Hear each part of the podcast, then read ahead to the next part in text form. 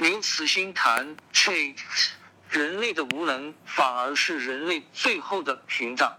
大数据，二零二三年七月三日十三点十分发表于河北。图片，最近刘慈欣在直播时透露，自己实在没时间，所以参加科幻大会时用 Chat 写了一两篇发言稿。刘慈欣表示。这写的也还挺不错的。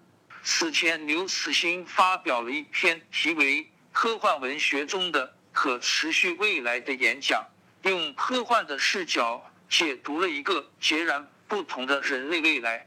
何为科幻视角？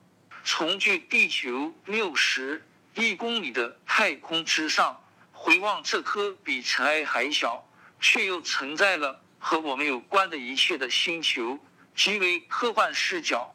在演讲结束后，刘慈欣谈到了以 Chat 为代表的人工智能可能会给人们带来的影响。图片，两千零一十五年，刘慈欣曾在一次采访中引用了霍金的观点。霍金曾预言，人工智能比核弹还危险，人类马上就要被人工智能控制。当时的他认为这个说法有点危言耸听，而现在他认为我们是时候对未来有所警觉。划重点：一、人工智能会首先取代高智能的职业，这与我们的预测相反。二、人工智能可以自我迭代出更高智能的版本，但我们的算力限制它的发展。三。人工智能或许会让人类陷入舒适的陷阱之中。Q，现在 Chat 横空出世，被人们热烈的讨论。您觉得人工智能的发展对人类的命运会产生一个什么样的影响？那自我迭代的人工智能有没有可能会取代或者说消灭人类？我觉得这人工智能的影响。应该从这个现实或近未来和比较远的未来这两点来看待。从我们近未来或甚至从我们现实来看，人工智能它对我们社会世界的影响，我相信大家已经都看到了。它现在已经产生一个很明显的趋势，人工智能有可能在代替我们人去从事很多的工作。这个应该说是一个正面的趋势，这种趋势它可以提高我们的生活质量，提升人类的幸福感，让我们的生活在科技的加持之下可能变得更加舒适。但是另一方面，我们也不能不正视人工智能的发展给人类社会带来的冲击。首先，最明显的一点是，人工智能可能会代替相当多的人的工作，而且这个趋势与我们以前的预测正好相反。图片，以前我们预测认为，人工智能首先代替的是那些简单劳动、重复劳动的那样的工作，但是现在看来正好相反。人工智能可能首先代替的是那些需要高智能的、很高的教育程度的那样的工作，比如像医生、教师、股票经纪人等等这些工作，可能是被首先代替的。这其中可能也包括我们作家，也可能首先被代替的。所以说，人工智能对于人类的整个世界的发展来。它的影响很深远。我们再往层次再高一些的话，人工智能可能会对我们世界中相当多的比较基础的东西可能会产生重大的影响。比如，它会对文化艺术、文学、对这个人的创造力、对人的对世界的认识等等，可能都会产生重大的影响，甚至可能让这一些东西。都会被重新定义。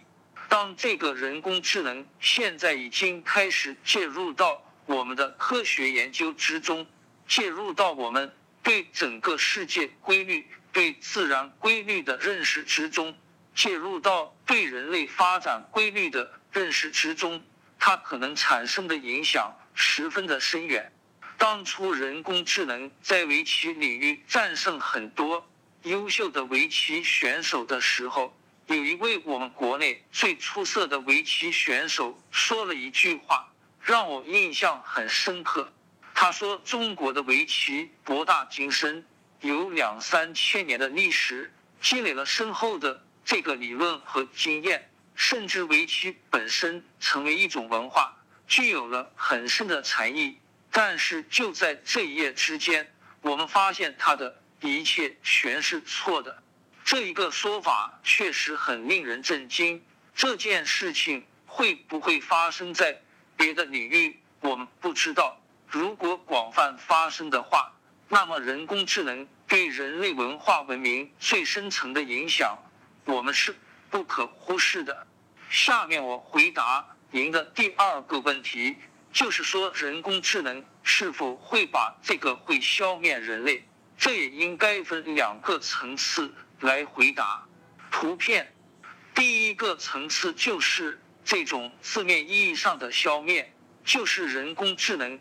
用某种暴力从肉体上完全消灭人类，或是统治世界，这一点从目前的这个技术发展趋势来看，特别是从目前的技术水平来看，在可以看到的未来可能性不是太大。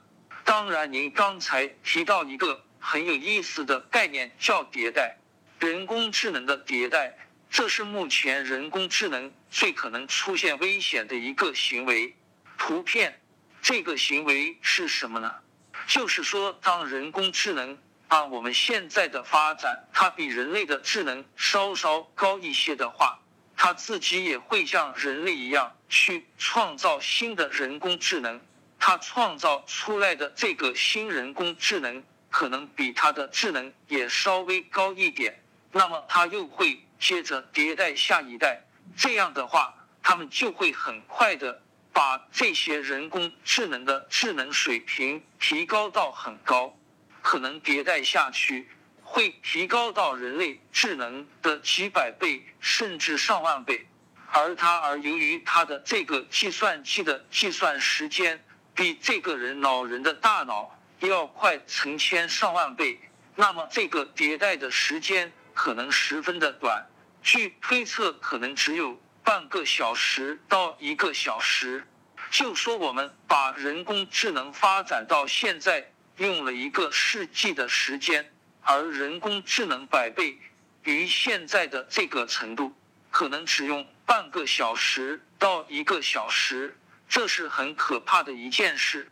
但是做出这个预测的人忘了一点，就是我们人类的计算能力。我们所能提供的算力是有限的，它的迭代到一定程度，我们的算力不能够支持它，所以这就是一个有很讽刺意义的一件事情。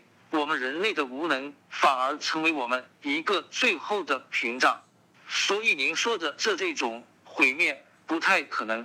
那么第二种消灭，则是一种我们想不到的一种方式。就是说，第一种消灭人类是完全违背人类意愿的，而第二种对人类的消灭可能完全符合我们的意义。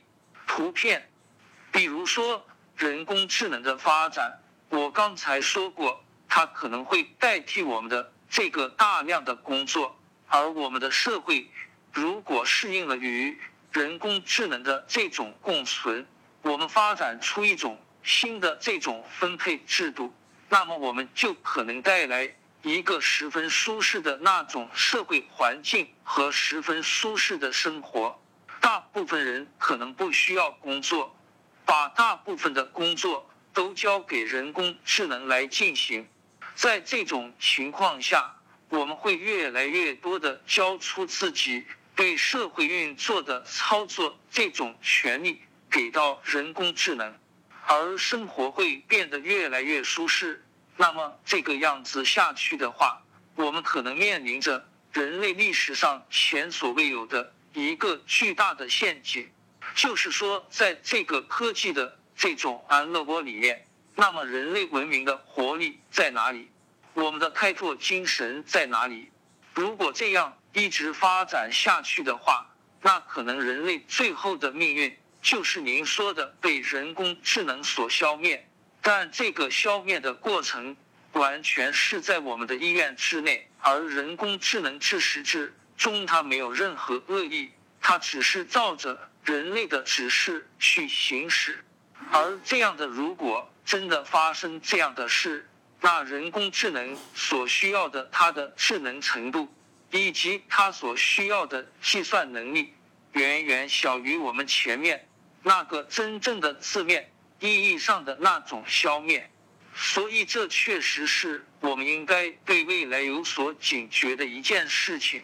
刘慈欣演讲全文整理。大家好，我们今天要谈论的话题是科幻文学中的可持续未来。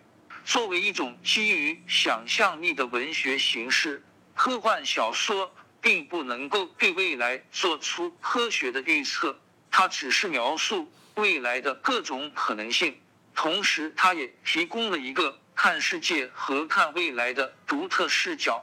这个视角与我们从现实看世界、看未来的视角可能有很大的不同。图片：暗淡蓝点。科幻的视角是什么？大家可能都知道一张叫“暗淡蓝点”的照片。我本来想把那个照片拿来的，但我觉得好像大家应该都看过那张照片，就没有把它拿来放出来。这可能是人类历史上最重要也是最著名的照片之一。它是上个世纪七十年代发射的。旅行者一号宇宙探测器在九十年代初在距地球六十一公里的太空中拍摄的。初看上去，整张照片它都是黑色的，很仔细看才能发现这一片黑色中有一个小小的亮点，它十分的小，就是仅有这张照片的零点一二个像素那么大。如果不加以指示，你说观看者是很难发现这个白点的。有人形容它是太空中的一粒尘埃，其实是把它说的大了。按照比例计算，这个暗淡的小点放在宇宙中，它比地球大气层中的一粒尘埃还要小很多个数量级，要小得多。这个亮点就是地球。人类世界的全部和我们有关的一切，所有活着和曾经活过的人，所有曾经有过和正在进行历史和生活，都在这里尘埃上面。这就是科幻的视角。对于人类的发展和未来，这个视角与我们传统的视角是有很大差异的。从这个视角去看。我们对人类社会的可持续发展会有一些新的感悟。首先，目前可持续发展所依赖的基础环境保护、阻止全球气候变化、对资源开采的节约和节制、基于环保的绿色生活方式等等，其重要性是无需质疑的。在可以想见的未来，坚守并贯彻以上的理念。是人类文明得以延续的基本保证。但是从科幻的视角看，从六十亿公里外看一看那个暗淡的蓝点，我们就真切的感受到人类世界在宇宙中是多么的渺小。对于文明的发展，这样一个小世界存在着天然的脆弱和不确定性。这些脆弱和不确定性极大的影响着人类可持续的未来。对发展的威胁，它很可能来自发展自身。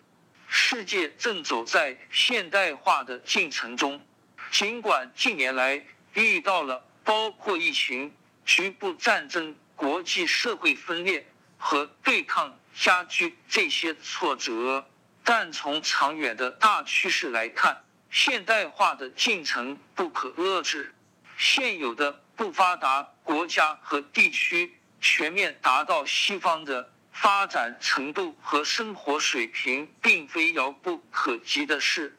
而如果全世界都进入这样的发展状态，我们粗略估算一下，人类将需要四个半地球的资源。所以，要实现人类真正的可持续发展，我们必须找到另外三个半地球。另外，也是更重要的。就是未来的不确定性还来自地球自然界本身。地球生态系统是一个极其复杂的系统，处于不断的波动之中。例如，在漫长的地球历史中，在地球的地质纪年中，大气温度上升或下降几度，从这个地质纪年的尺度来看，那是一件很平常的事。但是对于现代人类社会来说，却可能是灭顶之灾。图片：地球平均气温上升几度，就会因冰川融化导致海平面全面上升，致使沿海地区、沿海经济区被淹没，大量人口向内地迁移，进而造成世界经济的混乱和崩溃。而地球平均温度下降几度将导致全球农业体系的崩溃，使世界处于大饥荒之中。就在现在，人们担忧过量的碳排放导致气温上升时，却很少有人注意到地球的下一个小冰期可能正在到来。在地球这样一粒宇宙尘埃上。生态圈的长期的稳定，它只是一种幻觉而已。为了应对未来的种种不确定性，人类社会将在政治、经济和文化等方面做出不断的努力。但这也是从我一个科幻作家的这个角度来看，我们最终所能依赖的力量，还是来自于科技的进步。首先。在地球的生态空间之内，技术的进步可以开发出全新的资源。在历史上，煤炭、石油和核能取代了木材，合成材料取代了棉花和皮革。在未来，科技的进步能够带来更加高效和环保的能源，能够从之前从未利用过的自然资源中产生出新的材料。能够培育出适应各种气候的高产农作物，无论是在未来变化的地球环境中生存下去，还是努力阻止地球环境发生变化，都要借助科技的力量。如果从地球向外看，我们就看到了一条更为广阔的发展之路。太阳系中有着巨量的资源，在八大行星上。在小型星带中，人类生存和发展所需要的资源，从水到金属，从有机物到核聚变材料到核聚变燃料，应有尽有。我们能够从太阳系的太空中找到的远不止三个半地球。按照地球最终可以养活一千亿人口计算，那么太阳系中的资源总量。可以养活十万个地球的人口。一个人只有走出摇篮，才能实现可持续的成长。而人类文明作为一个整体，要想拥有真正的可持续的未来，也必须走出地球这个摇篮。否则的话，人类的未来就有可能像阿瑟·克拉克在科幻小说《两千零一太空奥德赛》中描述的那样。在一片丰饶之中，他们慢慢饿死。这两个方向的可持续发展，都是以科学技术的不断进步为基础的。在这方面，人们面对的现实并不是很乐观的。我们现在所处的这个年份就是两千零二十三年，曾经无数次在科幻小说中出现。对比一下以往的。科幻小说中的二十一世纪二十年代和我们现在已经变为现实的两千零二十三年，我们能有的也只是一声叹息。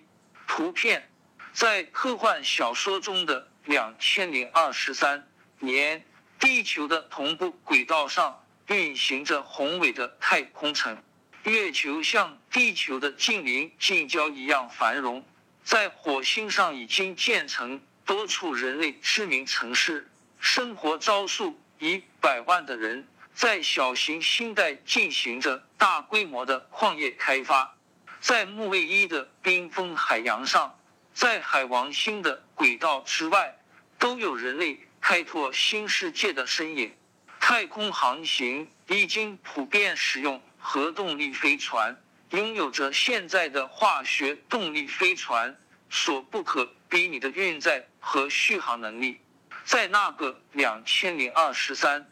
年，也就是在科幻小说中的两千零二十三年，他们所展望的两千零二十三年十多万个地球正在诞生之中。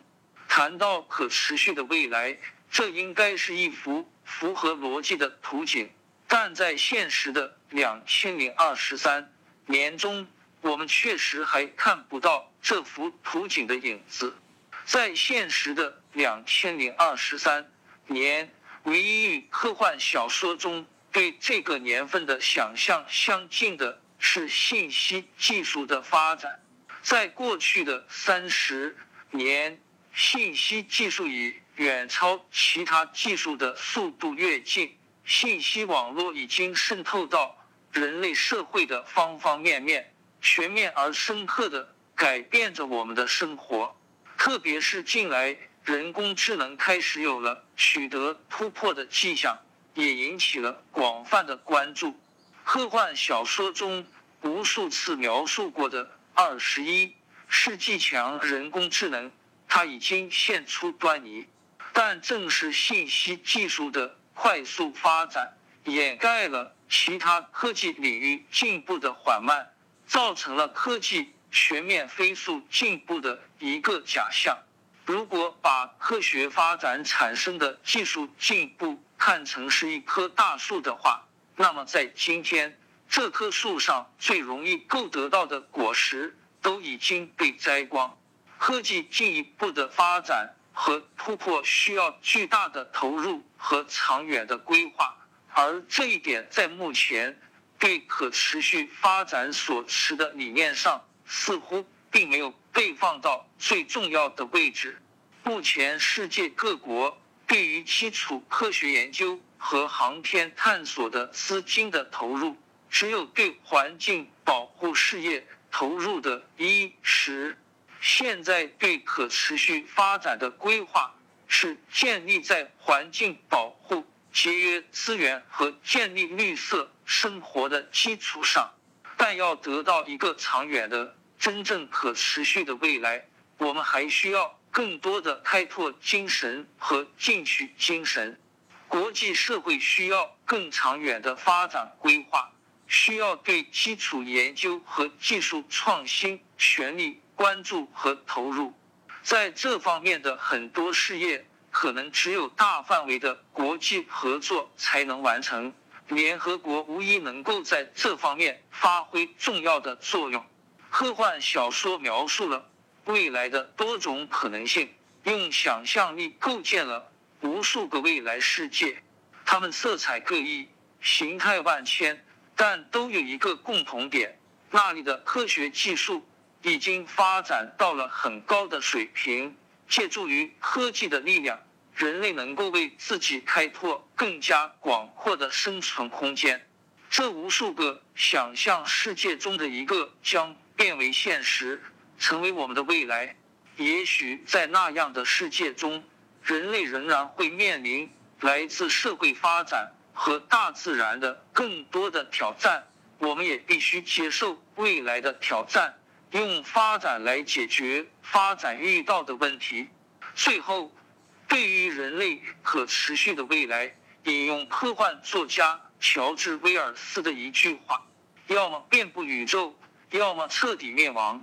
谢谢大家，我的讲话完了。